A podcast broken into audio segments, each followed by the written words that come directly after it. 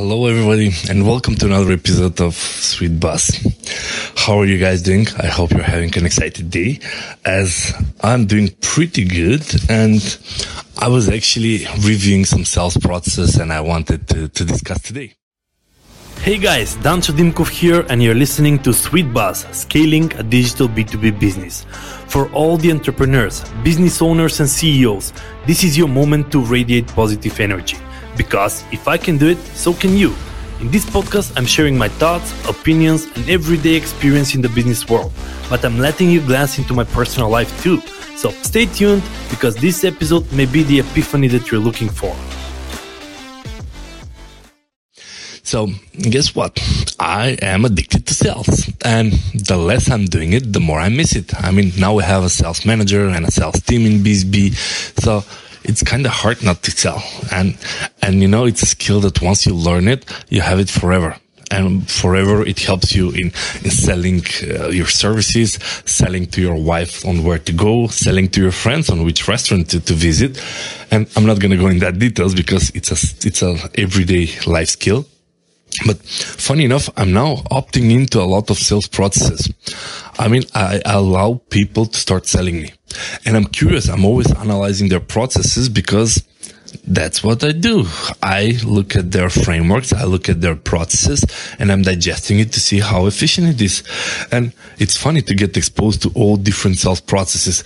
And to be sold to, it's very easy nowadays. I just need to stand in a crowd and raise my hand and I'm like, I have money. And that's it. There will be so many people trying to sell you so many different stuff. And I remember like, oof, was it six months ago when I was in Egypt, when I was sharing the experience from there, it was like, wow a sales on a completely different relationship based level. And they were selling like $5, $10 uh, product and they were doing 90% more relationship that, that companies that are selling five or 10,000 euros.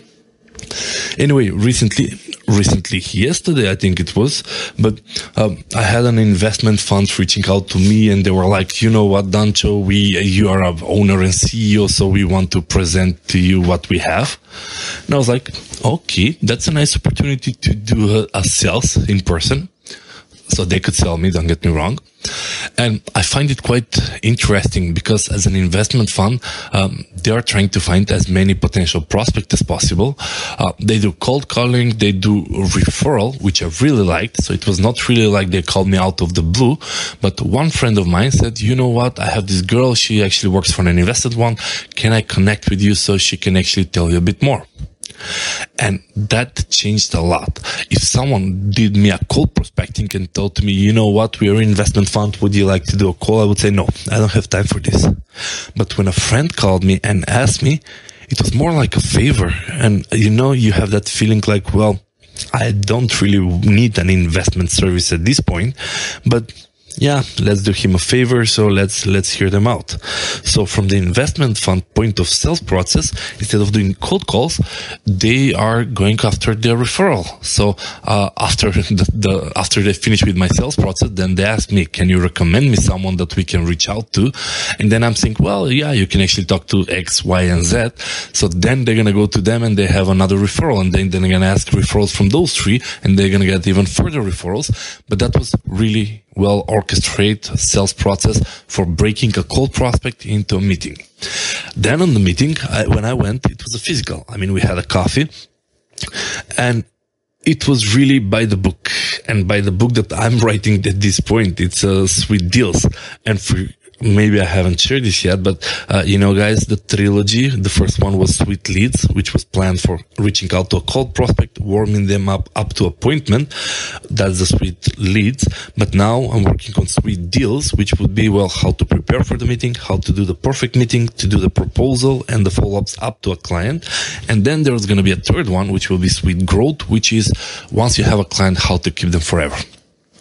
So anyway, I'm looking for materials for the second book and they really did it by the book. So on the sales call, on the sales meeting now, this is a physical one, they really did some chit chatty. How are you? Where were you from? And how do you do? And blah, blah, blah. Like five to 10 minutes of a general chit chat just to establish the, the relationship. And they're like, well, Dancho, would you mind if we actually together fill this questionnaire so I can better understand your investment needs and what are your hopes? And it feels pretty simple. They took out one piece of paper, A4 format. So I was like, yeah, sure. And it started with some more generic questions like, well, how old are you? Do you have a wife? Do you have kids? And those kind of stuff. And, you know, they start slow. And afterwards, I thought, well, it's one page of how bad it could be. But throughout the pages, what are your desires for retirement? What do you think? How much money do you need for that? And those kind of questions. And then she flipped the page and I was like, okay, on the back of the side, there are more questions. And that's when it gets personal. Well, what will happen with your family if you die tomorrow? How much money do you think that they will need to continue living their life standards? Uh, what about your chi- children? My Methodia is five years. Well, in 14 years from now, he will go to university. How much money do you think he'll need if he wants to go to a private university? Wow, those were quite sensitive and personal questions actually. But what I really liked is that they did the report on me.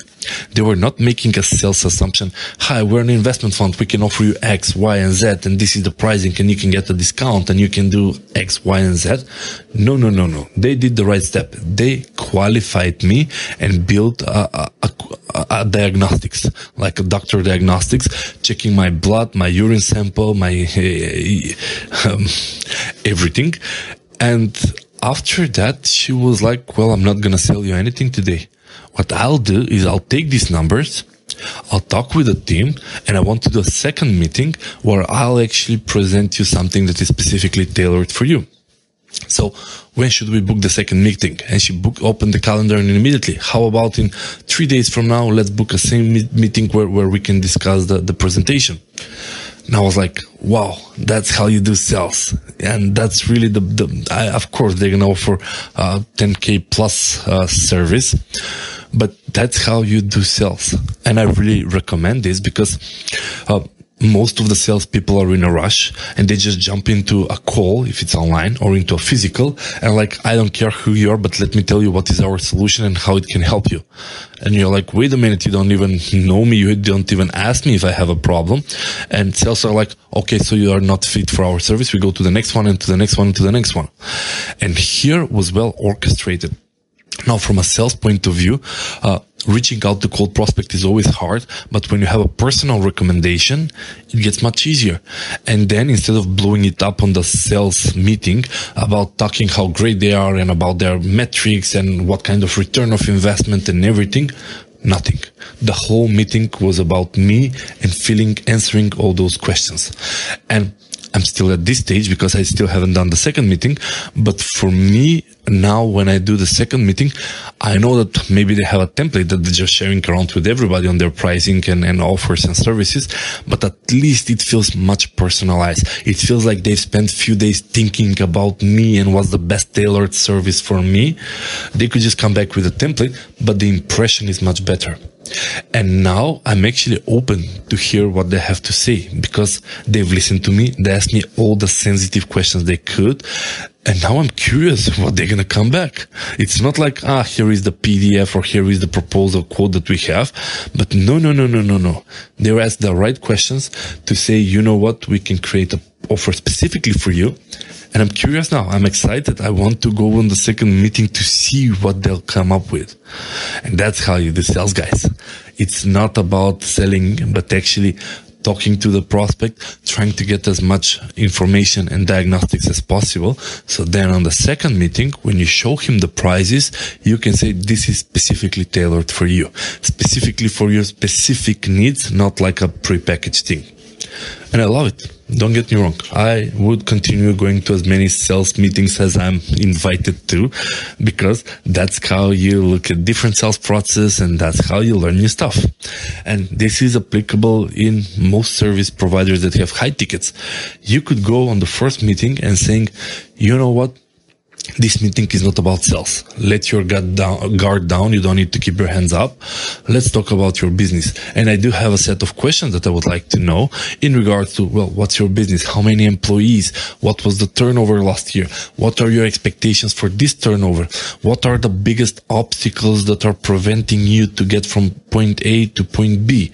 Well, what do you think will actually help you getting from point A to point B? Well, what have you tried so far in solving your current problem of reaching from point A to point B? And shut up and listen. And at the end of the day, you could say, wow, this was a lot of information.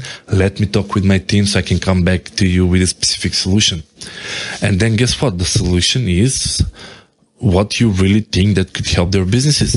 But you know what is their point A current situation, what's their point B, the desired situation, what they have tried so far and failed and why it failed, which is most important. So you wouldn't do the same mistakes.